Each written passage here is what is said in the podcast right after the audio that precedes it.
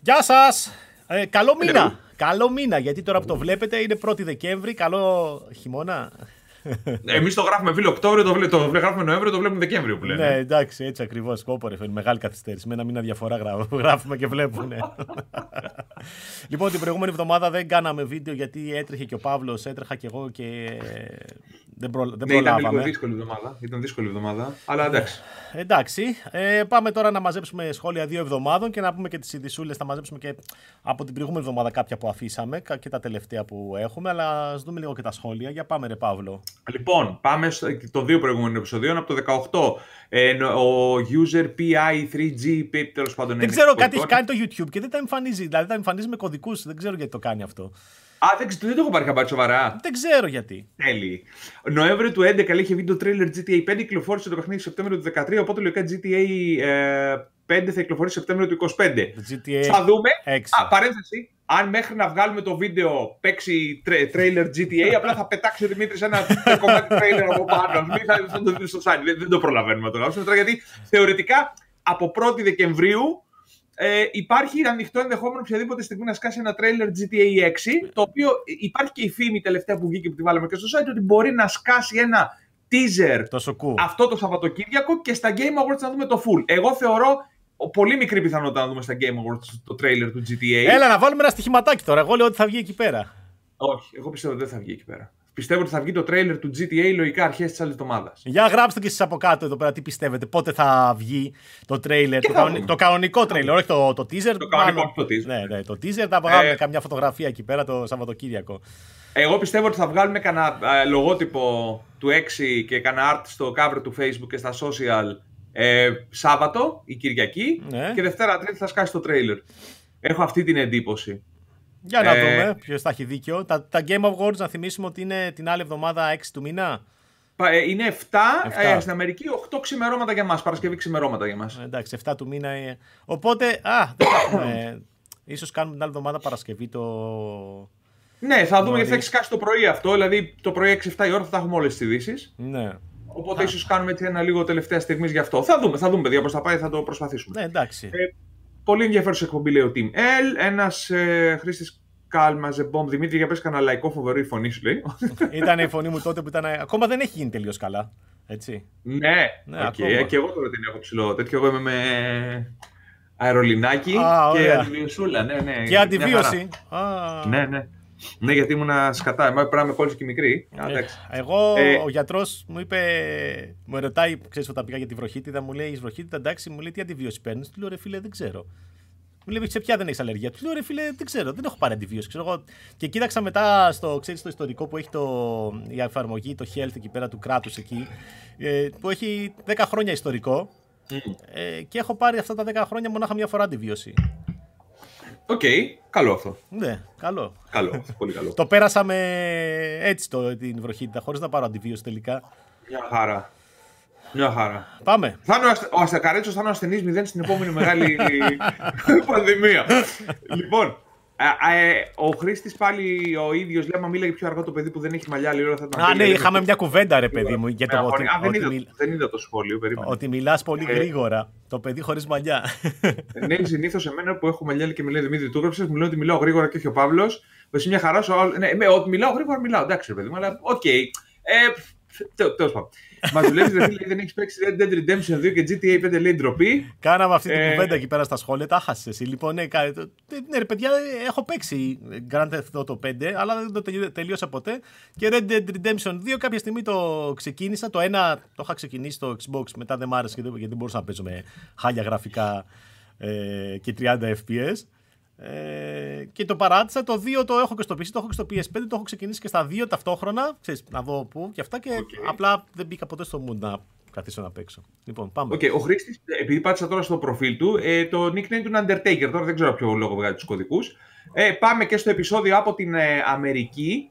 Ε, Μας έγραψε από το account των ε, Gearheads ο αγαπητός, ο Κωνσταντίνος Βογιατζής, που είχε δει την ανάρτηση για το, για το Color, που ήταν μόνο για Αμερική Καναδά. Αυτό για το Steam Deck το LED, φαντάζομαι, λέει, που, ναι, που ναι, ναι. είπε ότι μα το είπε ο Κωνσταντίνος στο πέταξε κίνδυνο. Πέθανε με τις καρδούλες, λέει αγαπούλα, ο Γιώργος ο Βραχνός είναι αυτός. Παιδιά, το είδαμε, ήταν του iPhone αυτό.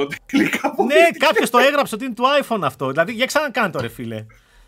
Πώς το είχες κάνει; Να κάνω, να κάνω καρδουλά. Δεν ξέρω, πώς το είχε κάνει; Κάτι ναι, πρόσεξε όμως. Την προηγούμενη φορά πρόσεξε. Στην Αμερική Α, στρίμαρε κατευθείαν από το iPhone.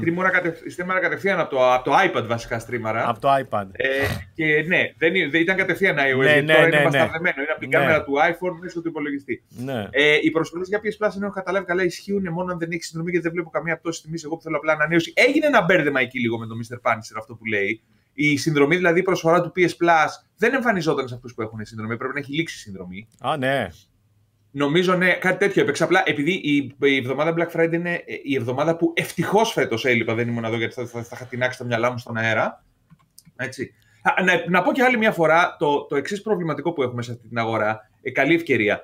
Και οι πρόσφερε Black Friday και τα υπόλοιπα πράγματα ε, δεν μας ενημερώνει ποτέ κανείς. Δηλαδή ξαφνικά μου στέλνει κάποιος ένα μήνυμα. Α, είδα αυτή την προσφορά, ξέρω εγώ, στο πλαίσιο public κοτσόβολο κτλ.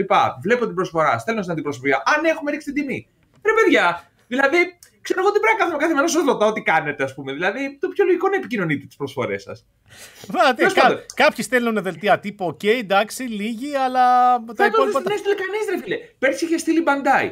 Φέτος έστειλε μόνο η CD Media για να CD. Δεν είχε, στείλει, ναι, ναι, δεν ναι. είχε στείλει για τα υπόλοιπα. Δεν ξέρω, δηλαδή, στο Nintendo Switch η προσφορά που έγινε, ξέρω εγώ που έπεσε τιμή, δεν ξέρω αν ήταν από όλους. Του OLED Ξέρω ότι ήταν, ξεκίνησε ο Κοτσόβολος, νομίζω, μετά ακολούθησε το Public, ακολούθησε και ο Γερμανός. Δεν θυμάμαι τώρα τη σειρά, αλλά ήταν προσφορά των καταστημάτων. Το ah, Okay. Δεν ήταν να πέσει τιμή του OLED.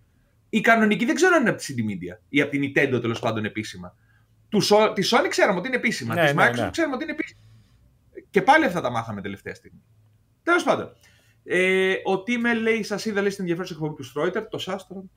Ε, σου μιλάει στον πληθυντικό. Παιδί μου, εντάξει. Είσαι, είσαι και μεσήλικας. Είμαστε και μεσήλικοι. Ναι, ναι, σωστό, σωστό. Πλέον ε, ο Μίστερ Bill News ε, καρδούλες και ε, respect και τα λοιπά. Εσύ Δημήτρη, ποια είναι η διαφορά των Ninja με τα καινούργια Pulse Explore; Earbuds έβγαλαν σχεδόν δύο σχεδόν πανομοιότυπα προϊόντα σε κοντινό διάστημα. Το μόνο που έχω δει είναι τα Explore θα έχουν planner drivers και τα adapter τους είναι κανονικά USB και Type-C. Θα υπάρχει review για τα Explore Earbuds. Λοιπόν, ε, το, για τα InZone βγάλαμε το review, τα δοκίμασα αρκετά. Ε, ε, είναι gaming της Sony, ενώ τα Explore είναι gaming του PlayStation. Ε, τα InZone έχουν το Bluetooth LE που έγραψα και το κάναμε και στο βίντεο που έχουν αυτό το θεματάκι που παίζει με ελάχιστες συσκευές ε, smartphone. Δηλαδή, εγώ έχω τέσσερα εδώ πέρα τηλέφωνα και δούλεψε μόνο στο ένα. Και δεν έχω παλιά τηλέφωνα, έτσι. Δηλαδή. Ενός χρόνου. Ναι, ναι, ναι. Δηλαδή και είναι όλα, όλα flagship, έτσι. Δηλαδή δεν ήταν κανένα mid-range τηλέφωνο. Το δοκίμασα στο Mate 50 Pro της Huawei, στο Xiaomi 11 Ultra. Ε, το Mi 11 Ultra, στο Xiaomi το 13 Pro που είναι φετινό ε, στην αρχή της χρονιάς και μου δούλεψε μονάχα στο 13 TAF Pro που είναι το πιο πρόσφατο που κυκλοφόρησε τώρα τον Οκτώβριο ουσιαστικά. Και μόνο, αυτά, μόνο αυτό υποστήριξε Bluetooth και δουλέψανε. Τα άλλα τα, τα PALS τα οποία είναι να κυκλοφορήσουν στην Αμερική την άλλη εβδομάδα, στην Ελλάδα δεν ξέρουμε. Ε, ναι, θα δούμε πότε θα κυκλοφορήσουν. Εκεί να είναι και καλά PlayStation και έχουν αυτό το link, το interface, το ασύρματο μαζί με Bluetooth, όχι ε, adapter 2,4 GHz όπως έχουν τα InZone, ε, το οποίο προφανώς και αυτό στα 2,4 GHz είναι απλά είναι λίγο διαφορετικό, δεν ξέρω, και είναι και το interface που υποστηρίζει το PlayStation Portal για ασύρματη η σύνδεση, γιατί δεν υποστηρίζει Bluetooth το Portal. Ε, και δεν έχουν active noise cancelling, αλλά έχουν και καλά καλύτερους οδηγούς. Τώρα, ξέρεις, μικροδιαφορές στα ίδια χρήματα, δύο διαφορετικές προτάσεις, μαζί με τα άλλα που έχουν τα παραδοσιακά τα ακουστικά η Sony, βάλε και διάλεξε και πάρε. 200 ευρώ, τι πάρεις 200 ευρώ. Να πούμε κιόλας ότι έχει βάλει και Δημήτρης στο InZone, τα InZone Badge Review. Ναι, Κάποιον θέλει να τα δει στο ναι, ναι. site. Έτσι ναι. Ε, αυτό. Ο... Πάμε στο επόμενο Τάσο M4790 καρδούλες και αυτός. Παιδιά, και τι είναι τις καρδούλες. να σου πω ε, κάτι. Να το κάνουμε συνέχεια από το iPhone κατευθείαν. Να το κάνουμε από το iPhone και να το κάνουμε με το μικροφωνάκι. Ναι, Άμα ναι, θέλει, δηλαδή, το πάμε ναι, έτσι ναι. στη δουλειά. Μπορούμε να το κάνουμε και έτσι. Χαρά. Ναι. Α, ναι, πρέπει να υπάρχει πλατφόρμα όμως εκεί. Εκτός αν δεν θα πρέπει να μου κάνεις πάλι πατέντες, να, με, να με συνδέσεις με άλλο τέτοιο. Πώς το κάναμε την προηγούμενη εβδομάδα, ρε φίλε, που ήσουν στην Αμερική; Με, είχες, νομίζω η κλίση έγινε από άλλο πρόγραμμα. Ε, θυμάμαι, δεν έγινε νομίζω από το πρόγραμμα. Α, το κάναμε από την Google. Ναι, το κάναμε από την Google. Κάναμε Google. Τόσο, ε, να πούμε, ο Zap Dim λέει: Μη λησμονούμε ότι η μέγιστη πλειοψηφία των κατόχων κονσολών Xbox νέας γενιάς είναι Series S, οπότε δεν μπορεί να τους αφήσει πίσω. Ε, αυτό έχει ένα δίκιο. Βέβαια, να σου πω την αλήθεια μου, εδώ υπάρχει ένα θέμα, διότι η Microsoft επίσημα νούμερα δεν αναφέρει από το 2015 και εδώ έρχεται να κουμπώσει το επόμενο, το μεθεπόμενο βασικά θέμα. Ας πάμε σε αυτό και μετά να πάμε στο PS5 Slim. Ε, η Microsoft δεν έχει ανακοινώσει νούμερα. Το ότι πολλούνται περισσότερα Series S τώρα νομίζω κάποια στιγμή είχε τοποθετηθεί, το είχε πει κάποιος, αλλά ε, τέλος πάντων δεν ξέρουμε κάποια επίσημα νούμερα τόσα S, τόσα X. Anyway, είναι μια κατάσταση αυτή με το Series S και το Series X η οποία φαντάζομαι θα λυθεί μόλις βγει το καινούριο Series X το οποίο ε, λένε ότι θα βγει το 24. Ε, υπάρχει ήδη και μια κωδική ονομασία. Αυτό που έχει πάρα πολύ ενδιαφέρον είναι ότι η Microsoft σήμερα τοποθετήθηκε, όχι σήμερα βασικά, πριν από μερικές ώρες μέσω του CFO του Xbox, μιλώντας για το Game Pass, όπου είπε ότι θέλει να φέρει, το, στόχος της Microsoft το Game Pass να το φέρει σε όσο δυνατόν περισσότερες συσκευές ε, και οθόνες και ακόμα και ανταγωνιστικές πλατφόρμες, δηλαδή Nintendo και PlayStation. Δεν είναι παράλογο όλο αυτό το πράγμα. Άμα, δηλαδή α, το να- πλάνο νο- της νο- Microsoft είναι νο- αυτό. Νομίζω ότι αυτό είχε, από την αρχή αυτό φαινόταν ότι είναι. Δηλαδή το concept να πάρει ο καθένας και ε, να βάλει ο καθένας το Game Pass και να, το, να παίζει παιχνίδια ανεξαρτήτως hardware. Γι' αυτό είναι ο μεγάλος μακρινός στόχος της Microsoft στα επόμενα 10 χρόνια να μην σε νοιάζει να πάρεις κονσόλα, θα έχει το cloud και καλά θα μπαίνεις στην τηλεόρασή σου, θα έχει το application, θα συνδέσει ένα χειριστήριο και θα παίζει το παιχνίδι κατευθείαν από εκεί. Βέβαια, εντάξει, το, αν αυτό θα μπορέσει να γίνει σε κονσόλες όπως είναι το PlayStation και το Switch ή το επόμενο Switch τέλος πάντων, ε, δεν είναι. Είναι κάτι που το θεωρώ απίθανο. Ε, Κοίτα, με, με την Nintendo έχει ήδη καλή συνεργασία η Microsoft. ναι, αυτή ρε τη φίλε, στιγμή. αλλά Δηλαδή, σιγά μην βάλει τώρα η, η Nintendo μέσα το, το, το λογοτυπάκι Microsoft και παίξει παιχνίδια Microsoft ξέρω, εγώ, στο Switch 2. Δηλαδή μου Κοίτα, φαίνεται εγώ παράλογο. θεωρώ, αν η Microsoft δεσμευτεί ότι αποσύρεται από την αγορά των hardware, των κονσολών, Α, άλλο αυτό. γυρίσει ναι. και πει τους άλλους ότι. παι- Μα, μα έτσι κι αλλιώς το hardware δεν της βγαίνει, φαίνεται. Έτσι. Λοιπόν, αυτή τη στιγμή η Microsoft αυτό δεν της βγαίνει. Είναι τρίτη αυτή τη στιγμή, ρε παιδί μου, έτσι, και δεν δείχνει τουλάχιστον με τα τωρινά δεδομένα. Εγώ Σε πιστεύω αυτή, ότι η σε αυτή τη Microsoft- γενιά την έχασε, όπως Ναι. έχασε και την προηγούμενη. Υπάρχει λοιπόν δύο, για- στο μυαλό μου δηλαδή υπάρχουν δύο σενάρια. Το ένα σενάριο είναι ότι πάμε τώρα που έχουμε Activision Blizzard, Bethesda και όλους τους άλλους να παίξουμε μια γενιά παραδοσιακά hardware με καλές αποκλειστικότητες και συνεργασίες με τους άλλους να έχουν και οι άλλοι τα Call of Duty κτλ. Και αν δεν μας βγει και τώρα, αποφασίζουμε ότι το hardware σταματάμε, εστιάζουμε στο software, εστιάζουμε, εστιάζουμε στο cloud, πάμε να χτυπήσουμε κινητά, τηλεοράσεις, Κάποιος που έχει τηλεόραση, ξέρω εγώ, των 200 ευρώ. Μπορεί να παίζει μέσω cloud με ένα χειριστήριο που συνδέεται Bluetooth εκεί ή ενσύρματα ή οτιδήποτε. Παίζουμε στο PlayStation, δίνουμε και κανένα δύο αποκλειστικότητε δεξιά-αριστερά σε Nintendo και Sony και γινόμαστε ένα software house το οποίο αυτή τη στιγμή θα έχει ένα Netflix των video games το οποίο θα παίζει σε όποια πλατφόρμα θέλει, σε όποια τηλεόραση θέλει. Και θα πουλάει συνδρομές. Αυτό, Έτσι κι αλλιώς ο Νατέλα είναι άνθρωπος του cloud, οπότε αυτό έχει λογική, σαφέστατα. Εφόσον βέβαια δεν έχει, το, δεν έχει consoles. Γιατί όσο έχει consoles, δηλαδή είναι αδύνατο Ναι. αυτό, έτσι. Ε, και αυτό που είπες είναι το πιο σωστό. Όσο παίζουν κονσόλες, δεν νομίζω ότι θα παίξει. δεν, αυτό δεν το πράγμα. πρόκειται να δεχτεί κανείς, ρε φίλε, ότι τα παιχνίδια που μπορεί να παίξει στην άλλη κονσόλα θα έρθεις εδώ και θα πληρώνεις μέσα από τη δικιά μου την πλατφόρμα τη Microsoft. Δηλαδή. Και, και εκτός αυτού, σκέψου ότι κάποια παιχνίδια ε, μπορεί, ρε παιδί μου, να του δίνει περισσότερα πράγματα στο Game Pass για Xbox για να έχει ένα νόημα όλος να αγοράσει κονσόλα Xbox. Ναι, οπότε ναι. εκεί θα υπάρξει ανισορροπία και νομίζω ότι και εγώ δεν θα δεχτεί καμία εταιρεία. Αλλά ίσως και όλο αυτό το πλάνο δεκαετίας με το Call of Duty δεν είναι τυχαίο σαν νούμερο. Δηλαδή, το πλάνο δεκαετίας που έχει συμφωνήσει με τη Sony ότι το Call of Duty θα παραμείνει στο PlayStation και δεν θα το πάρουμε. Είναι η λογική ότι μέχρι εκεί εμείς θα βγάζουμε κονσόλες και μέσα στη δεκαετία, αν δούμε ότι συνεχίζει αυτό το πράγμα, γιατί αν με ρωτούσες εμένα αυτή τη στιγμή, αν και δεν, σε- δεν μ' αρέσει, αλλά αν με ρωτούσες, πιστεύω ότι ούτε στην επόμενη γενιά η Microsoft θα καταφέρει να κερδίσει. Αλλά η επόμενη έχω- γενιά αργεί ακόμα. Ε, Ναι, α- αλλά, θα έχουμε δηλαδή τη θα- mid γενιά. Ναι, Σίγουρα, ναι, θα έχουμε, με τα Pro. ναι, θα έχουμε το, το refresh κάποια στιγμή του χρόνου ίσως. Ε, η επόμενη γενιά σίγουρα αργεί και δεν μπορούμε να βάλουμε στόχο. Απλά ρε παιδί μου έχει βγει και αυτό το. Ε, οι φήμες ή ξέρεις, από τα leaks που είχαν βγει τότε ε, από τη Microsoft ότι ρε παιδί μου ο στόχος είναι όντως το Game Pass. Ε, αυτό είναι το βασικό. Αλλά επειδή σύμφωνα με αυτές τις φήμες που είναι βέβαια παλιές αυτές τις πληροφορίες που είχαν βγει από εκεί μέσα, η,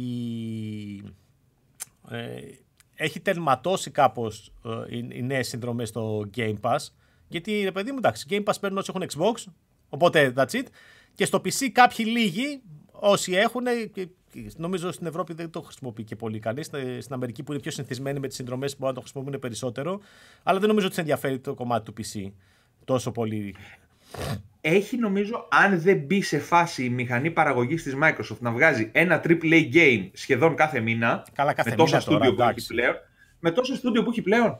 εντάξει ρε εσύ θα Ε, βγάζει κάθε δίμηνο. θα βγάζει Δεν τρία το μπορείς με χρόνο τέσσερα AAA. Τρία- τρία Με- το με χρόνο τέσσερα τέσσερα AAA Game Pass δεν συντηρείται.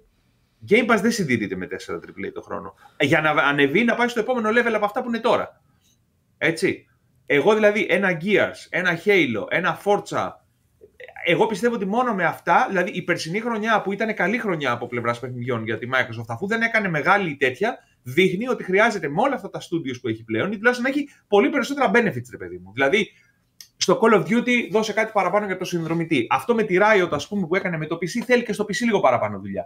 Το manager, ας πούμε, είναι καλό τυράκι. Για κάποιον που θέλει να παίξει manager και θέλει να παίζει καλά παιχνίδια, το να πάει να τα αγοράσει, σου λέει θα βάλω τη συνδρομή και θα έχω κι άλλα άπειρα μέσα. Yeah. Έχει νόημα.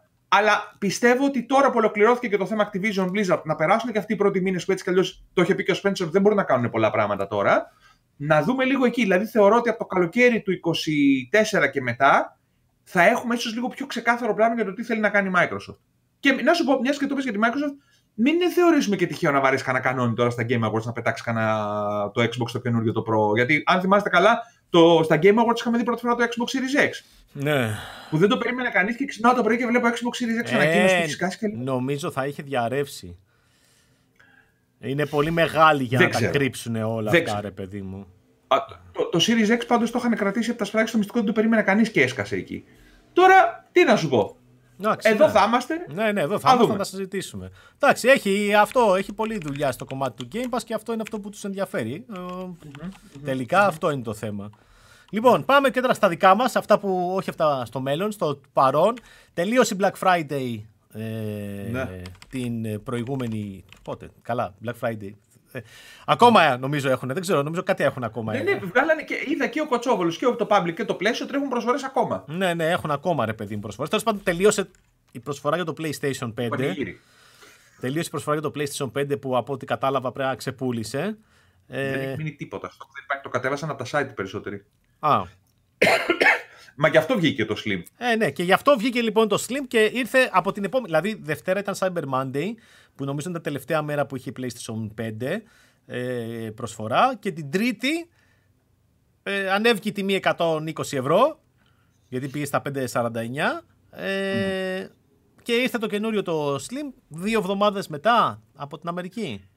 Ήρθε, ναι, ήρθε 15 του μήνα είχε βγει έξω. Ναι, ναι. Να πω ότι ε, έσκασε ότι τα κομμάτια δεν θα μένανε φάνηκε από την προηγούμενη Τετάρτη. Ότι δεν θα, τελειώ... θα, θα ότι δεν θα, μείνει, ότι δεν θα μείνει κομμάτια. Μπράβο. Να πούμε το εξής. Το PS5 Slim σε όλες τις αγορές εμφανίστηκε μόλις ξεστοκαρίστηκε το παλιό. Εντάξει, ήταν λογικό αυτό. Μόνο, το, το περιμέναμε. Αυτό. Θα μπασταρδευόταν. Πολύ ναι, ναι. Θα μπασταρδευόταν. Οπότε μόλις στην Αμερική, η Αμερική ήταν η μόνη χώρα στην οποία ανακοινώσαν ημερομηνία γιατί ξέρανε και ότι θα τελειώσουν, είχαν τελειώσει μάλλον το στόκ. Στην Ελλάδα λοιπόν κάποια στιγμή κατά την Τρίτη Τετάρτη έχουν φύγει πάρα πολλά PS5, έχουν αδειάσει σχεδόν οι αποθήκες. Οπότε κάπου εκεί βαράνε τα καμπανάκια, επικοινωνεί η Sony Ελλάς και αρχίζει και κάνει τον deal με τα καταστήματα, βάλτε παραγγελίες.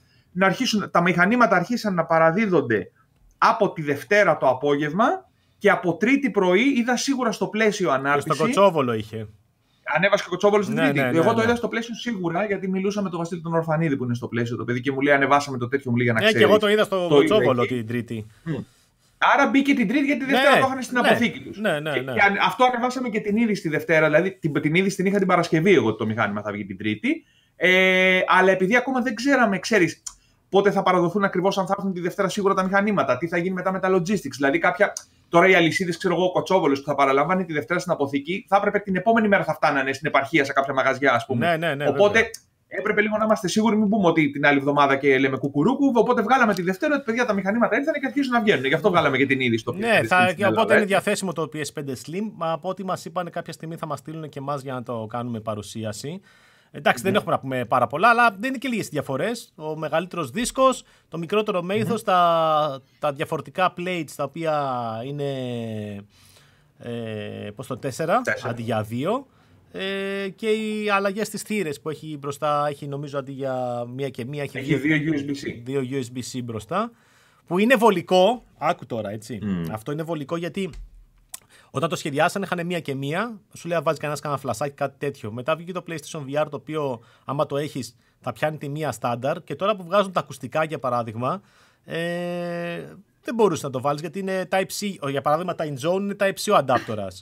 Οπότε δεν μπορεί να τα βάλεις. Ναι, οπότε... τα, εν τω μεταξύ, τα άλλα που βγάζουν τώρα είναι USB κανονικό. Όχι Type-C. Είναι USB-A.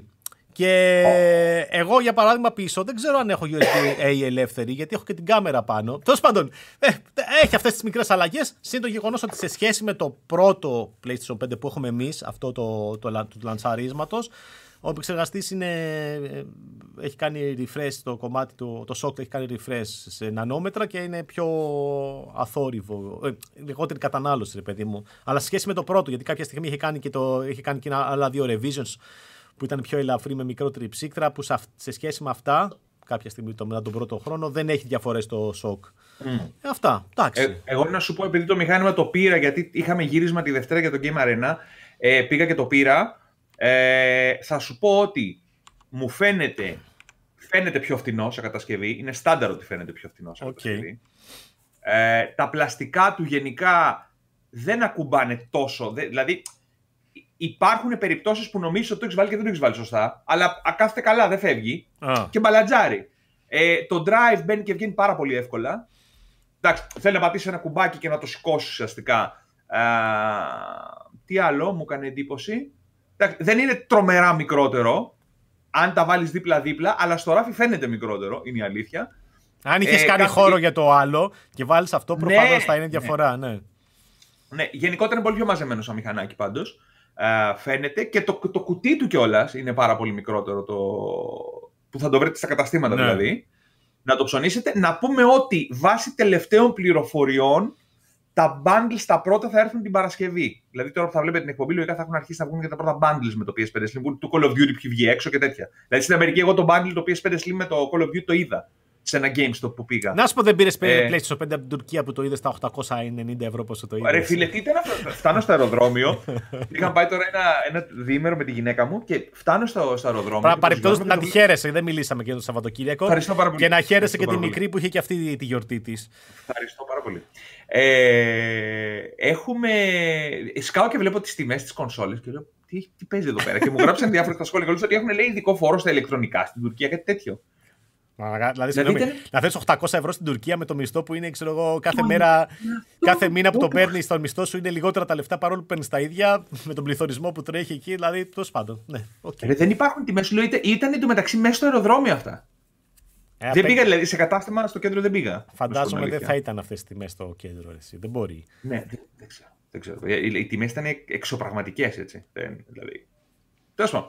Ε, PS5 λοιπόν στην Ελλάδα, το είπαμε. Έφυγε αυτό, τα αναφέραμε όλα. Εννοείται ότι διαβάσατε πρώτοι και στο Internet γιατί θα υπάρχει το PS5 Λοιπόν, πάμε Ubisoft. Περιμένω, σήμερα είναι Πέμπτη, υποτίθεται θα στείλει κωδικό μέχρι το τέλος της εβδομάδας η Ubisoft για το, για το Avatar. Ε, εγώ έχω ζητήσει PC. Οπότε λέει PC. Άλλο ανέκδοτο, παιδιά. Ναι. Πες αυτό για το πες για τα reviews, γιατί είναι εντάξει για γέλια κατάσταση. Τι εννοεί να πω. Ότι είμαστε, είχαν πει ότι θα το έχουμε την προηγούμενη εβδομάδα το κωδικό μας είχε στείλει πολύ με νωρίς mail ο άνθρωπος που τρέχει αυτό το πράγμα από τη Ubisoft από το εξωτερικό. Έστειλε στην αρχή της εβδομάδας, παιδιά, δεν θα έχω τους κωδικούς έτοιμους ε, αυτή τη εβδομάδα, θα έχω ίσως PC. Και είπε για τις κονσόλες, νομίζω 4 Δεκέμβρη. Τρεις μέρες πριν βγει το παιχνίδι. Ναι, τρεις μέρες πριν βγει το παιχνίδι για τις κονσόλες. Review κλασικά εννοείται 10 μέρες μετά και ποιος. Δηλαδή να μην την πω τη λέξη τώρα. Ναι. Εντάξει, πάντως οποία... είπε, είπε, για το PC αυτή την εβδομάδα μάλλον. Βέβαια είναι Πέμπτη ακόμα και mail δεν έχω πάρει. Ναι. Κατεβάσει και καμιά 80 γίγκα. Ε, δεν θα είναι. λοιπόν... Εγώ από ό,τι έχω καταλάβει από το event που ήμουνα στην Αμερική, η, ε, η συνεργασία με τη Lightstorm τους έχει δυσκολέψει πάρα πολύ. Δηλαδή είναι τρομερά δύσκολοι οι άνθρωποι της Lightstorm. Σε, σε, σε βαθμό εμετικό, ας πούμε. Δηλαδή νομίζω ότι συνεργάζεται με την Apple, ας πούμε, με την Nintendo. Α, OK. Okay. Πρέπει να είναι τρομερά. Φαντάζομαι, σου λέω από αυτά που είδα, δηλαδή από το πώς συμπεριφέρονταν στο κομμάτι του event οι άνθρωποι της Lightstorm στην Αμερική, ε, ήταν λίγο σε φάση, ξέρεις, δηλαδή εγώ κάποια στιγμή πήρα ένα feeling ρε παιδί μου σε φάση ότι έλα πλεμπέ τελείωνε το αγώνα πήγα να και τίποτα, πολύ τέτοια φάση. Λοιπόν, δεν ήταν, ναι, δεν ήταν αυτό η είδηση, αυτή, η είδηση είναι ότι αυτές τις, ε, αυτή τη εβδομάδα βγήκαν δύο, ε, δύο θα το πω, γίνανε δύο μαλακίες στην κυριολεξία. δηλαδή παπαριές που δεν πρέπει να γίνονται. Η μία πιο βαριά και από την άλλη. Η πρώτη ήταν ότι βγήκε μέσα στο Assassin's Creed. Ε, ε, δεν θυμάμαι σε ποιο. Σε ποιο Assassin's Creed. Το, το ελληνικό, το Odyssey. Α, το Odyssey ήταν αυτό. Σκάσανε ναι, μέσα στο παιχνίδι διαφημίσεις. Ένα και... pop έσκαγε μεγάλο. Ναι, ένα pop-up διαφήμιση μέσα στο παιχνίδι που προφανώς αυτό είναι από το, αυτό το Ubisoft Plus που βγάζει από πάνω, ρε παιδί μου, και σκάσε διαφήμιση μέσα στο παιχνίδι και έγινε ένας ψιλοχαμός και βγήκε και, και είπε Α, λέει, ήταν τεχνικό πρόβλημα. Και εντάξει, πες ότι όντως ήταν τεχνικό πρόβλημα, ρε παιδί μου. Το άλλο είναι ακόμα χειρότερο. Έτσι. Δηλαδή βγήκε το, στους συνδρομητές του Ubisoft Plus που, στο Xbox, αν δεν κάνω λάθος. Ναι. Βγήκε μια πρώιμη έκδοση του Beyond Good and Evil 20th Anniversary Edition, το οποίο δεν, έχει δεν είχε ανακοινωθεί ακόμα και κάποιοι το παίζανε. Έτσι, δηλαδή και σου λέει, Ω! Αυτή, αυτή είναι η συνδρομητική υπηρεσία, ρε παιδί μου. Ξέρεις που έχεις πληρώσει τη συνδρομή και όλα τα ναι. παιχνίδια του Ubisoft τα παίζεις. Οπότε ο άλλος βλέπει ε, remake, ξέρω εγώ τι είναι αυτό εδώ πέρα του Beyond Good and Evil. Α το παίξουμε. Πού το βρήκαν αυτό; Και ξεκίνησε να παίζει ο κόσμος και μετά το κατεβάσανε προφανώς. Αλλά ρε φίλε, συγγνώμη. Λες για την πειρατεία, για, τα, για, για, τα, για τις διαρροές ας πούμε του Switch που ξέρεις διαρρέουν τα πειρατικά του Switch εκεί πέρα. Εδώ οι άλλοι διαρρεύσανε μέσα στην πλατφόρμα του στο παιχνίδι που δεν είχε ανακοινωθεί ακόμα έτσι. Και μάλιστα μια πρώιμη έκδοση που δεν είναι λέει αυτή που θα βγει τελικά το παιχνίδι και μετά αναγκαστήκαν μετά από μια-δυο μέρες να ανακοινώσουν ότι κυκλοφορεί το Beyond Good and Evil 20th Anniversary Edition το Γενάρη, αν δεν κάνω λάθος. Ναι, εντάξει. Δηλαδή, θα βγει κάποια στιγμή αρχές του 24. Ναι, ναι. Και ουσιαστικά πρόκειται για μια μετέπειτα έκδοση του Beyond Good and Evil HD, το οποίο το είχαμε δει σε Xbox 360 και PS3, ας πούμε. Κάποιο τύπο ε... remake, κάτι τέτοιο. Remaster. Ναι, ναι. Αλλά ρε φίλε, τώρα είναι δυνατό να κάνεις τέτοια πράγματα. Κατά λάθος βγάλαμε διαφημίσεις και κατά λάθος δώσαμε σε όλο τον κόσμο να, να παίζει το παιχνίδι στο Xbox. δηλαδή, εντάξει. Ε, πολύ αστείο, πολύ αστείο αυτό. Πραγματικά η Ubisoft ώρες-ώρες ε, OK. Okay. Σε εκπλήσσει. Ναι, δεν ξέρω και εμένα μου κάνει τρομερή εντύπωση. Δηλαδή, πραγματικά να φύγει τόσο πολύ. Δηλαδή, OK. Okay. Ξέρω εγώ. Τέλος πάντων. Λοιπόν, πάμε στο επόμενο. Ε, κάτι άλλο που είχε διαρρεύσει τις προηγούμενες μέρες και αναγκάστηκε και ε, η Capcom να το επιβεβαιώσει με τρέιλερ. Ε, είναι, βγήκε επίσημη κυκλοφορία, η νομινή κυκλοφορίας για το Dragon's Dogma 2. Εσύ το έχεις παίξει, το παίξει στο τέτοιο εσύ; Το είχα παίξει στο Tokyo Game Show. Ε... Εντάξει, το ξέραμε το παιχνίδι. Δεν ήταν ότι ε, δεν ξέραμε ε, ότι υπήρχε. Δεν, δεν είναι. Ναι, ναι, είναι, είναι ξεκάθαρο αυτό. Αλλά το πρόβλημα είναι ότι ε, η έκδο... Ε, ε, το πρόβλημα. Μάλλον όταν πήγαμε στο Tokyo Game Show δεν είχαμε πολλές πληροφορίες. Απλά η, τότε υπόθηκε ότι θα, βγει ένα, θα είχε ένα νέο build, ας πούμε, η Capcom εκεί. Ε, το θέμα είναι ότι το, το Dragon's Dogma 2 πλέον έχουμε και ημερομηνία κυκλοφορίας. 22 Μαρτίου. 22 Μαρτίου και έχουμε και κάποια νέα τρέιλερ, κάποιες πληροφορίες. Να πω κιόλας ότι μόλις τελειώσουμε την εγγραφή που γράφουμε εμείς Πέμπτη πρωί, θα είμαι με τον Χρήστο το Χατζησάβα από το site στα γραφεία της CD Media, όπου έχουν έρθει άνθρωποι της Capcom με τον ίδιο κώδικα του Tokyo Game Show. Οπότε θα κάνει ένα preview ε, ο Χρήστος και θα προσπαθήσουμε. Τώρα δεν ξέρω αν θα προλάβουμε στο χώρο του event, αλλά θα προσπαθήσουμε να κάτσουμε στο κάπου στο, στα γραφεία της CD Media να πάμε κάτω να πιούμε ένα καφέ, να κάνουμε λίγο ένα βιντεάκι, να μιλήσουμε λίγο για το παιχνίδι. Θα έχουμε και νέα πλάνα τα οποία θα είναι από το build το συγκεκριμένο, ρε παιδί μου. Ναι. Αλλά να πούμε μερικά πράγματα και παραπάνω. Εντάξει, είναι από τις κυκλοφορίες που θα μας απασχολήσουν. Κοίτα, το ε, η αλήθεια είναι το πρώτο Dragon's Dogma. Παρόλο που όταν είχε κυκλοφορήσει δεν είχε κάνει μεγάλο πάταγο. Ε, έχει κάνει για κάποιο λόγο. Έχει αφήσει όλα αυτά τα χρόνια, ρε παιδί μου, είναι σαν το παλιό καλό κρασί, γιατί έχουν περάσει πολλά χρόνια από το πρώτο. Και έχει, ναι, και έχει δημιουργήσει στα χρόνια που κυκλοφορεί πολύ μεγάλο fan base και ο κόσμος περιμένει πολύ τον Dragon's Dogma 2. Ίσως γιατί μοιάζει λίγο με τα Souls-like παιχνίδια που κυκλοφορήσανε πολύ μετά σαν, ε, ρε παιδί μου, ξέρεις, λογική.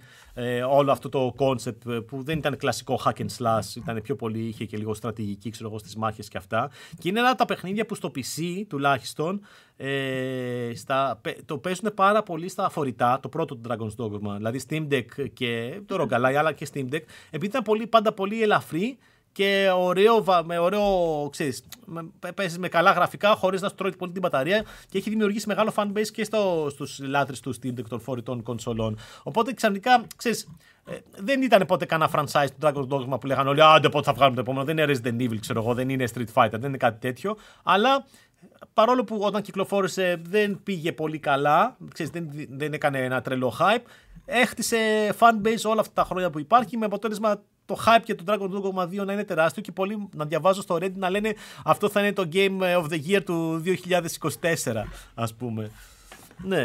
ναι. Είχαμε και αυτή τη συζήτηση είχαμε, δηλαδή έχουμε βάλει και ε, στο site, έχουμε βάλει ένα μέρος από τη συνέντευξη που κάναμε με τους ανθρώπους του Dragon's Dogma και τους είχα ρωτήσει αυτό ρε παιδί μου ότι είναι καλύτερη κατάσταση τώρα που το παιχνίδι αυτό, ξέρεις, άρχισε να γίνεται αγαπημένο σαν franchise γιατί ξεκίνησε, δεν ξεκίνησε δυναμικά. Ναι, ναι. Και ξέρεις, αυτό ίσως είναι πολύ θετικό, ρε παιδί μου. Το Dragon's Dogma 2 βγαίνει με ένα πιο στρωμένο χαλί, ας πούμε. Στη λογική ότι ο κόσμος το ξέρει το παιχνίδι πλέον, το αγαπάει. Είναι πολύ ιδιαίτερο τίτλο και είναι πάρα πολύ καλό τίτλο για την κατηγορία. Δηλαδή, άνθρωποι που παίζουν τέτοια παιχνίδια που έχω συζητήσει μαζί μου έχουν πει ότι είναι πολύ ωραίο, πολύ ωραίο παιχνίδι.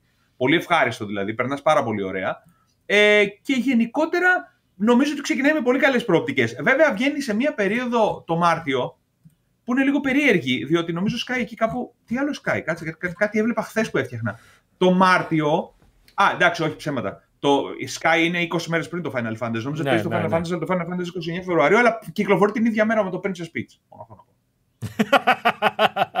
Νομίζω απευθύνονται σε διαφορετικό κοινό. Σωστό, σωστό. Λες, ε. Princess Peach και Dragon's Dogma 2. Κοίτα, ακόμα δεν έχουμε πολλές πληροφορίες για τις κυκλοφορίες του 24. Φέτος τα είπαμε, έχουμε πει ότι το, η χρονιά έχει πάει ε, μειώντα ε, με τα παιχνίδια. Τον Ιανουάριο, πρόσεξε να δεις. Τον Ιανουάριο έχεις το PlayStation Portal, έχεις Alone in the Dark. Ναι, ναι, ναι, ναι, ναι. Alone in the Dark. Prince of Persia. Last of Us Remastered 2 PS5 που είναι το επόμενο θέμα μας Apollo Justic το Ace Attorney το Trilogy το, καινούργιο, το, το πακέτο, Like a Dragon Infinity Wealth και Tekken 8. Ναι. Αυτά είναι τον Ιανουάριο μόνο. Αυτά είναι τα απόνερα, τα απόνερα του 23. Ό,τι δεν χώρε το 23 ναι, πήγαν το Γενάρη. ναι, γιατί αν έβγαινε το 23 και αυτό ρε φίλε, εντάξει να το πρέπει εφόσον κάνα πινέλο στο τέτοιο να μάθω. Δηλαδή θα ήμασταν έτσι. Αλλά εντάξει, όχι, ξεκινάει και το 24 τρομερά, δηλαδή αν τις δεις, δεν είναι πολλές κυκλοφορίες. Είναι ξέρω εγώ 7-8 παιχνίδια. Αλλά ξέρω εγώ είναι καλά. Ναι, εντάξει, όντως. Το Alone in the Dark θα δούμε αν θα είναι καλό. Ναι. Εντάξει, γιατί δεν είναι. OK, okay, σαν τίτλος ξέρεις, αλλά το έχουμε. Με, με, επειδή είχα παίξει το πρώτο πρώτο στο PC και ήταν πραγματικά παιχνιδάρα. Ε, και το δεύτερο ήταν αρκετά καλό. Αλλά το Alone in the Dark το πρώτο ήταν ξέρεις, horror παιχνίδι, φανταστικό mm. εκείνη την εποχή. Αλλά μετά έχει αλλάξει η ομάδα ανάπτυξης 800.000. Όχι ομάδα, μάλλον έχει αλλάξει το, το παιχνίδι, ο τίτλος 8.000 ε, ομάδες ανάπτυξης και ένα σωρό βγήκανε μετά και απέτυχε. Ε, αυτό υποτίθεται ότι είναι ξανά το remake του πρώτου, κάπως έτσι νομίζω είναι. Θα ναι, δούμε. Ένα, ένα πρώτο demo που είχα δει στη Gamescom ήταν να κοπανά το κεφάλι στον τοίχο. Δηλαδή δεν μίλησε εκείνη την ώρα, ξέρεις, ξεροκατάπια λίγο. Ήταν αυτό, λες. Χριστέ μου. Ναι. Χριστέ μου. Είναι από τις τις φάσεις που έρχεσαι μπροστά σε πολύ δύσκολες παρουσιάσεις παιχνιδιών. Ναι. Αλλά πρέπει να, πρέπει να είσαι σοβαρός και να μην το δείξεις. Τέλος πάντων, ας ευχηθούμε ότι θα είναι καλό. Όπως και να έχει και ο Φεβρουάριος ξεκινάει καλά. Τώρα που λες κυκλοφορίες έχουμε και το Suicide Squad που ξεκινάει, το Helldivers 2, το Tomb Raider τα remastered της συλλογή. Εντάξει. Ε, ναι, Mario vs Donkey Kong. Α, έχει. Ε, και και το, το Star Wars, το Dark Forces, το οποίο εντάξει, OK, και το Final Fantasy το Rebirth. Ξεκινάμε καλά και το Μάρτιο μέχρι στιγμής που έχουμε τρία παιχνίδια επιβεβαιωμένα νομίζω. Είναι το, το, το Dragon's Dogma 2, το Princess Peach και τον Απρίλιο το Uden Chronicle, το 100 Heroes. Αυτά είναι παιχνίδια που ξέρουμε που είναι τα σημαντικά μέχρι στιγμής μέχρι τον Απρίλιο. Πάμε στο Last of Us. Ε, πάμε στο Last of Us, το οποίο ουσιαστικά το χάσαμε την ε, ανακοίνωση γιατί ήταν την προηγούμενη εβδομάδα, ναι. την προηγούμενη εβδομάδα που δεν κάναμε το, ε, το podcast. Ε, είχαν διαρρεύσει, ούτω άλλως είχαν βγει οι φήμες από πριν ότι η Sony ετοιμάζει ε, remaster του The Last of Us 2 και η αλήθεια είναι ότι το είχαμε πει με τον Παύλο και λέμε ρε φίλε, κάτσε ρε φίλε. Το παιχνίδι είναι τριών χρόνων, ξέρω εγώ. Δηλαδή βγήκε στο τελείωμα του PS4, ε, όταν βγήκε στο το PS5 ε, πήρε patch για 60 FPS και το παίξαμε όλοι εκεί πέρα και ήταν φανταστικό, ήταν πανέμορφο. Τι remaster, δηλαδή έλεος, αλλά τελικά δεν είναι ακριβώς remaster. Δηλαδή και δεν είναι καν full παιχνίδι με την έννοια ότι όσοι το έχουν για το PS4 θα δώσουν 10 ευρώ για να κάνουν την αναβάθμιση. OK, okay, το οποίο είναι πολύ τίμιο από μόνο του. Και δεν είναι ακριβώς remaster. Είναι κάτι σαν. Ε, θα μπορούσε να το πεις, το είπαν και στο Digital Foundry η αλήθεια είναι και συμφωνώ. Ε, director's cut, δηλαδή έχει κομμένες σκηνές mm. και κομμένα σημεία από το Last of Us 2 που δεν παίξανε στο τελευταίο στο παιχνίδι όταν κυκλοφόρησε και ένα καινούριο mode, ένα survival mode. Το no return. Ναι, ναι, δηλαδή εντάξει, είναι μια αναβάθμιση και προφανώς θα βγει και με native κώδικα για το, PS4, για το PS5 ε, όπου σαν αναβάθμιση είναι παιδί μου, okay, αξίζει. Μάλιστα, θυμάμαι αυτό το κόλπο με τα 10 ευρώ αναβάθμιση. Ήταν αρκετά παιχνίδια όταν πρώτο βγήκε το PlayStation 5. Υπήρχαν παιχνίδια που mm. παίρναν τις αναβαθμίσει για PS5 με αυτό το κόστος τα 10 ευρώ.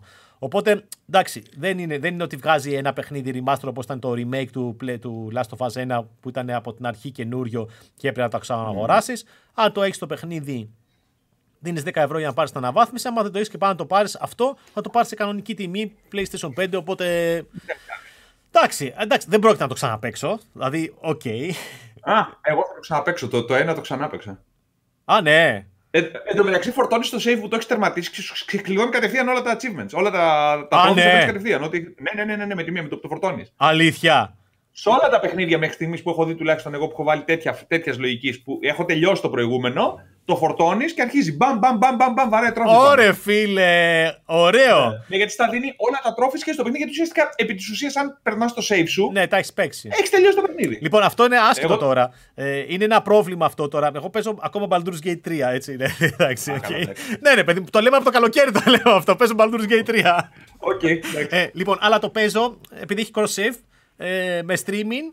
Είτε το παίζω στο PC native, είτε το παίζω στο ROG Ally native, είτε με streaming από το PC, είτε με streaming από το PlayStation 5, είτε native στο PlayStation 5. Δηλαδή με όλους τους τρόπους. Οκ. Λοιπόν, ε, ναι, αλλά άμα πάρεις το achievement στο PC και μετά πας και το φορτώσεις. Κυρίως το έχω παίξει στο PC. Εντάξει, γιατί από εκεί ξεκίνησα και μετά το PlayStation 5 ήρθε μετά το Σεπτέμβρη. Άμα πάρεις το achievement στο PC και φορτώσεις το save στο PlayStation 5, δεν σου ξεκλειδώνει τα achievements. Πρέπει. Ενώ είσαι στην ιστορία, έχεις περάσει σημεία Ναι, ναι, που ναι, ναι, δεν στα, υποτίθεται ότι δεν στα σου- ξεκλειδώνει. Τι λες, ρε; Όπως και το αντίστοιχο. Αν δηλαδή παίζεις το PlayStation 5 και πάρεις achievement, εγώ τα έχω μαζέψει ρε παιδί μου κυρίως λέω στο PC. Έτσι. Εκεί πέρα έχω τα 30, Ναι. τα 50, έχω φτιάξει. Και παίζω PlayStation 5 και ξέρω εγώ τελειώνω το, το Act 2 στο PlayStation 5 και μου βγάζει achievement ε, ότι τελείωσα το Act 2, ας πούμε. Ναι. Και μετά πάω την άλλη μέρα συνεχίζω στο PC. Και πάω να δω τα achievements στο PC, στο Steam.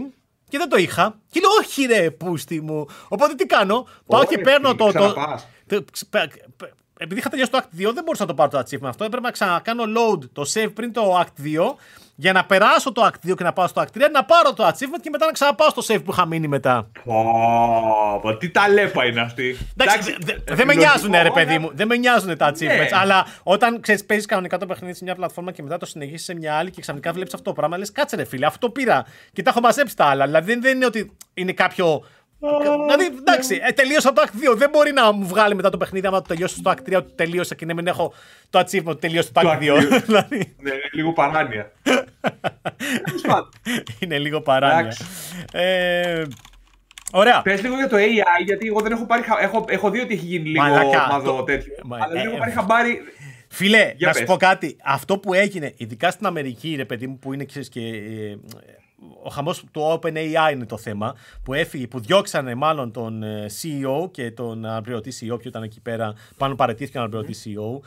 Ε, πριν. Ε, όχι το, το προηγούμενο Σαββατοκύριακο. Όχι αυτό που μας πέρασε, αυτό το πέρα το, το, το προ-προηγούμενο εκεί πέρα. Οκ, Ε, Το Διοικητικό Συμβούλιο τον έδιωξε δηλαδή. ναι, Παρασκευή απόγευμα διώχνουν το Διοικητικό Συμβούλιο των τέτοιων. Το Σαββατοκύριακο γίνεται ο κακός χαμός ότι θα επιστρέψει, δεν θα επιστρέψει, θα επιστρέψει, δεν θα επιστρέψει. Μπαίνει η Microsoft ε, μέσα, προσλαμβάνει τον. ε, και καλά, μάλλον βγαίνει η είδηση ότι τον προσλαμβάνει.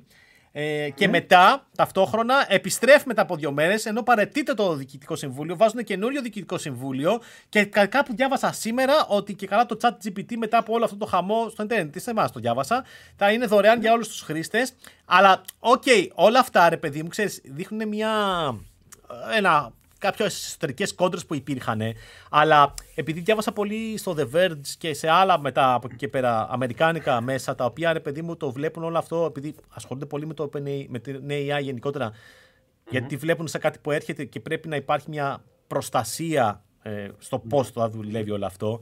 Ο, όλος ο χαμός έγινε γιατί υπάρχει απόφαση του Διοικητικού Συμφωνίου να πάυσει τον ε, CEO, γιατί και καλά λένε ότι υπήρχαν ε, κάποια άλλα πράγματα, κάτι τους φόβησε όσον αφορά σε, σε, ε, προ, σε προθέσεις που είχε ο CEO για την ανάπτυξη της, op- του, του AI γενικότερα.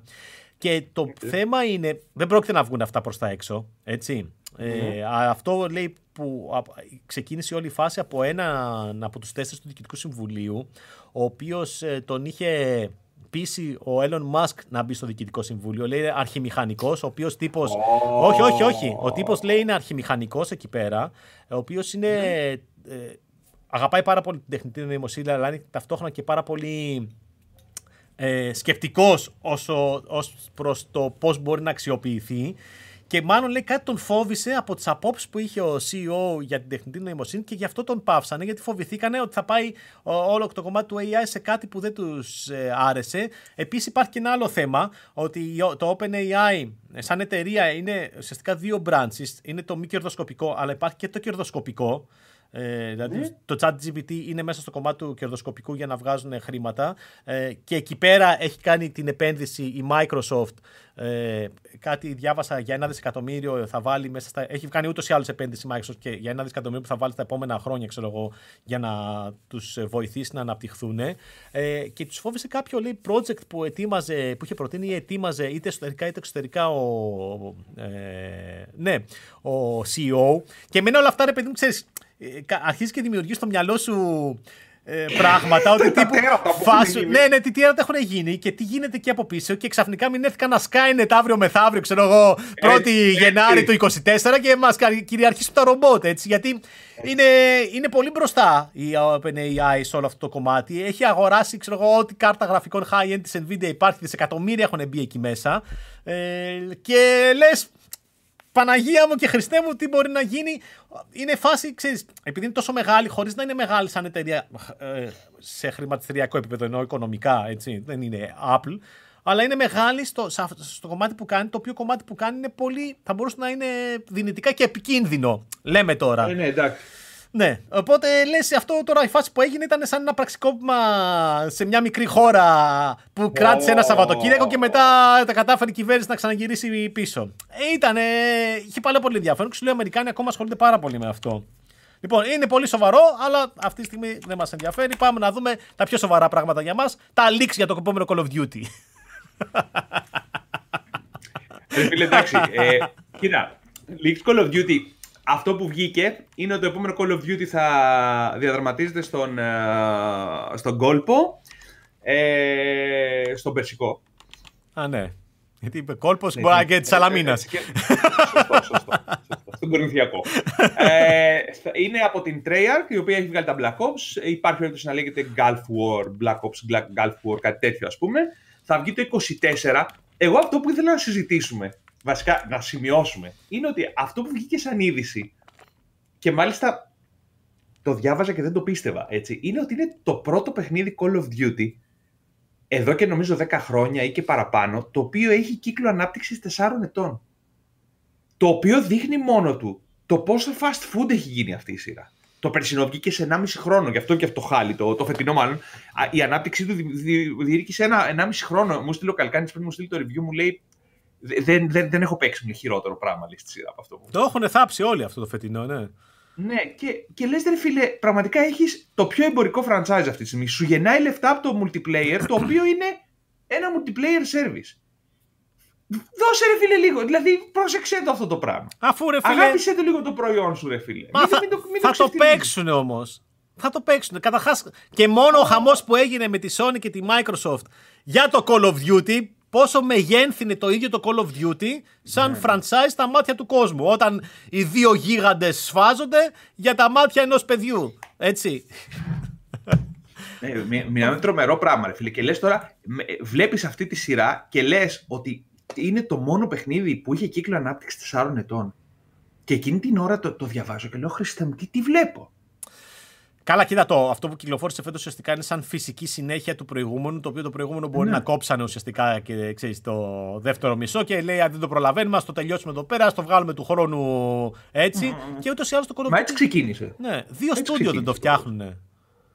Εντάξει, ήταν, ήταν πολλές ομάδες που μπλέκονταν. Αλλά απλά ήταν ρε παιδί μου συνεργατικά οι ομάδες που Ουσιαστικά είναι νομίζω η Treyarch και η άλλη μία που το παίζουν. Infinity Ward. Ναι. Εντάξει, αυτές είναι οι βασικές, αλλά υπάρχουν και άλλα στούντιο της Activision που μπλέκονται μέσα. Εντάξει, δεν δε θυμάμαι τώρα χαρακτηριστικά κάποιο στούντιο που να έχει πάρει μόνο του πάνω το ένα παιχνίδι, αλλά μπλέκονται πάρα πολλά στούντιο. Θυμάμαι κάποια στιγμή που είχα πάει στο Los Angeles πριν να ανοίξουμε το Eternity. Είχα πάει και μας είχαν κάνει βόλτα σε όλα τα στούντιο της Activision. Εν τω μεταξύ, μας είχαν στείλει τρεις εβδομάδες πριν την Ηθρή Los Angeles και λες, ρε φίλε, δηλαδή καν το πέντε μέρες πριν την ηθρή να μας καλέσει και να τελειώνουμε το πάμε σε ρίτορο. Πήγαινε, έλα τώρα δύο υπερτιμέ. Μέχρι να γυρίσω, θα ξαναφύγω. Χαίρεσαι με τώρα, ναι. και ήταν και άλλα στούντιο της ε, Activision. Αλλά ρε παιδί μου, σου λέω, μου κάνει τρομερή εντύπωση. Ξέρεις, μου ήρθε κλωτσιά εκείνη την ώρα, ενώ το ζούμε. Δηλαδή, το χάλι και το fast food ηλίκη του, του Call of Duty, το ζούμε όλα αυτά τα χρόνια. Ότι συνειδητοποιείς ότι φτάνεις σε ένα επίπεδο παιχνίδια τέτοιου βεληνικούς, τέτοιων τζίρων, να αναπτύσσονται πατ και να τελειώνουμε, πάμε στο επόμενο. Και λες ρε γαμότο μου δηλαδή, πραγματικά. Ε, τι να κάνεις. Δηλαδή, βλέπεις ότι η, η Rockstar συντηρείται με το GTA Online 10 χρόνια. Ναι, ναι. Δεν μπορεί να σου φέρει έσοδα το, το Call of Duty Online, το Warzone, το οτιδήποτε άλλο και να πεις θα κάτσω να ασχοληθώ να φτιάξω και ένα τίμιο παιχνίδι για αυτό που θα πάω να σκάσει 70 ευρώ και του πετάς την πατσαβούρα στη μάπα, ουσιαστικά πουλώντας του multiplayer με σκουπίδια δίπλα. Δώσε λίγο αγάπη, ρε φίλε, σε αυτό το πράγμα. Τόσα λεφτά σου φέρνει. Κάνε και μια καρδούλα, αφού λες δώσε αγάπη. Κάνε και μια καρδούλα να βγάλουν και οι καρδουλίτσε εδώ πέρα. Τέλος πάντων.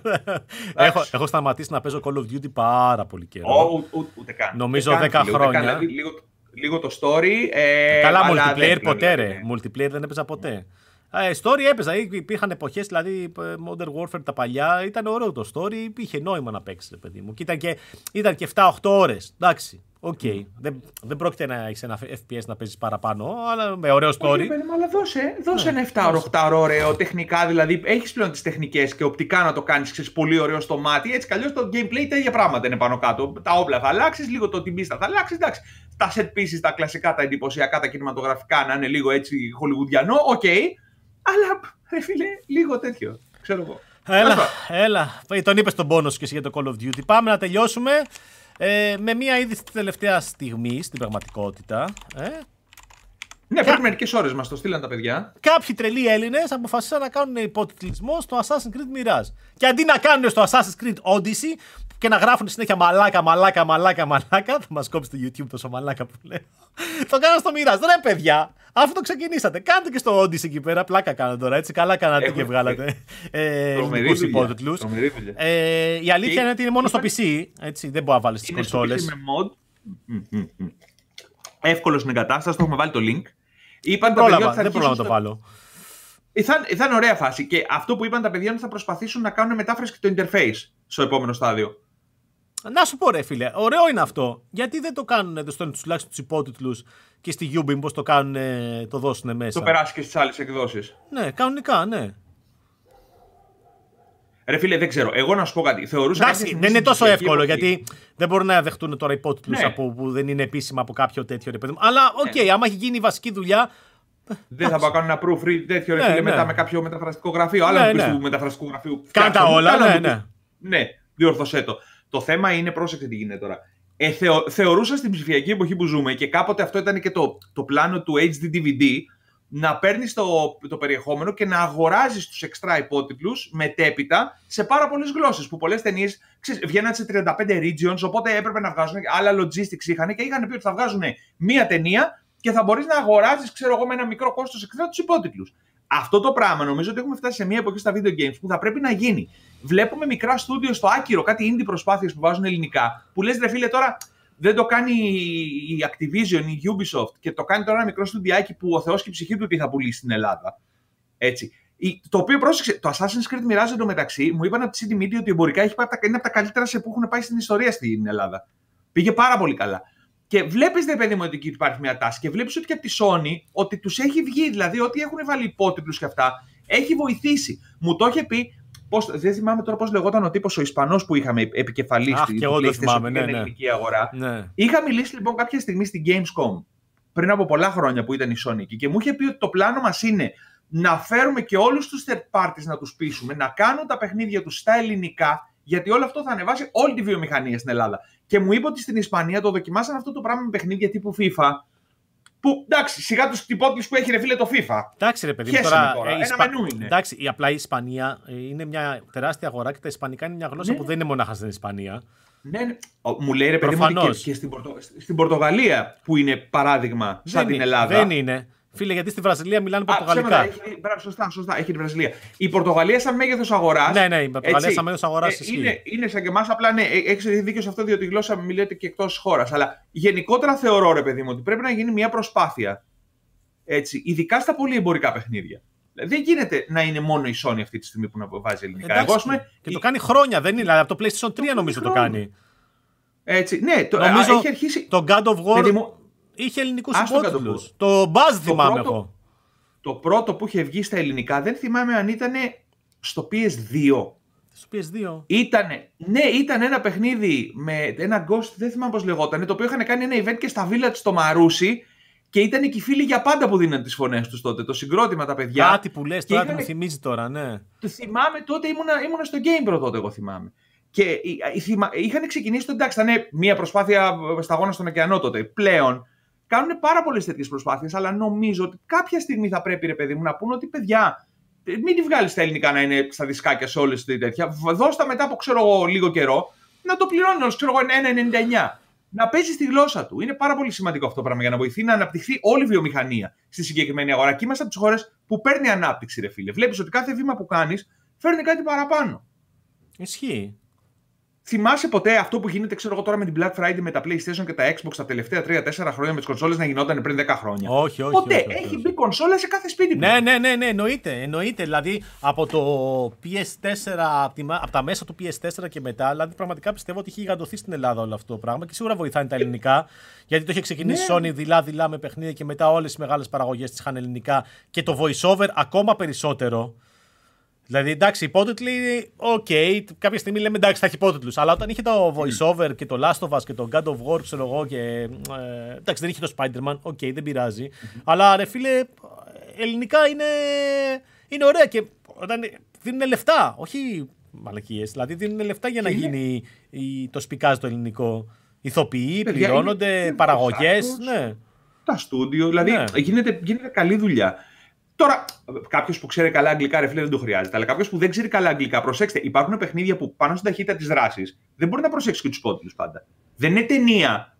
Έτσι. Είναι, είναι video game, δηλαδή ναι, ναι, γιατί παίζεις. Παίζεις, δεν είναι βλέπεις. Ναι. Μπράβο. Είναι δύσκολο. Οπότε πολλές φορές και τα ελληνικά βοηθάνε για κάποιον που δεν. Ρε παιδί μου, ταυτί του δεν μπορεί να πιάσει όλες. Δεν μπορεί να ξέρει κάποια. Δηλαδή υπάρχουν ιδιωματισμοί, υπάρχουν πολλά πράγματα στα αγγλικά. Δεν είναι, ξέρω τα βασικά του lower και μπορώ να παίξω όλα τα παιχνίδια στα αγγλικά. Τέλος πάντων, είναι μια ε, συζήτηση την οποία την κάνουμε χρόνια με όλους. Ε, ευελπιστούμε, ξέρω εγώ, σιγά σιγά να αρχίσουμε να τα βλέπουμε όλο ένα και παραπάνω. Τι να θα φανεί. Αυτά. Ωραία. Θα είναι να θα δοκιμάσω τους υπότιτλους να δω πώς είναι. Και παιδιά. Ναι, ναι, για ρίξω μια ματιά. Για το Odyssey. Θα το βάλω, θα το βάλω στο PC. Θα το βάλω και στο Rogue Ally να δούμε πώς παίρνει. Το Odyssey βέβαια νομίζω αυτά ήταν και λίγο πιο μεγάλα παιχνίδια. Το Odyssey ε, ναι, ρε φίλε, δεν είναι. Ήταν, ήταν τερατώδη ναι, ρε, πλάκα κάνω. Είναι τεράστιο το Odyssey. Ειδικά, κοίτα, για το Ragnarok δεν με νοιάζει. Το Odyssey που είναι ξέρεις, το ελληνικό setup, αλλά ναι, σίγουρα ναι, είναι ναι. τεράστιο το παιχνίδι. Το μοιράζει είναι πολύ πιο μαζεμένο και βολικό σαν παιχνίδι για να έχει υπότιτλου. Αλλά είναι ωραίο να τα έχουν και μπράβο στα παιδιά που κάτσαν και το κάνανε. Αυτά. Ναι, ναι.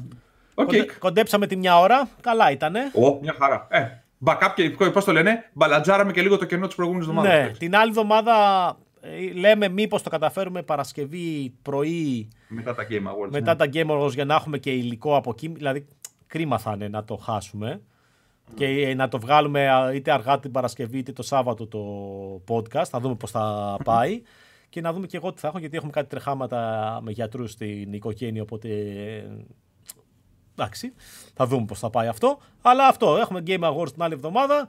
Πότε θα μας πεις τι ψήφισες εσύ; Δεν μπορώ να πω ότι ψήφισα. Ποτέ. Ε; Εσένα θα σου πω μόλις κλείσουμε, αλλά δεν, δεν επιτρέπεται. Κανόνε σε κακομίρι μου να μην έχεις ψηφίσει Baldur's Gate 3, έτσι.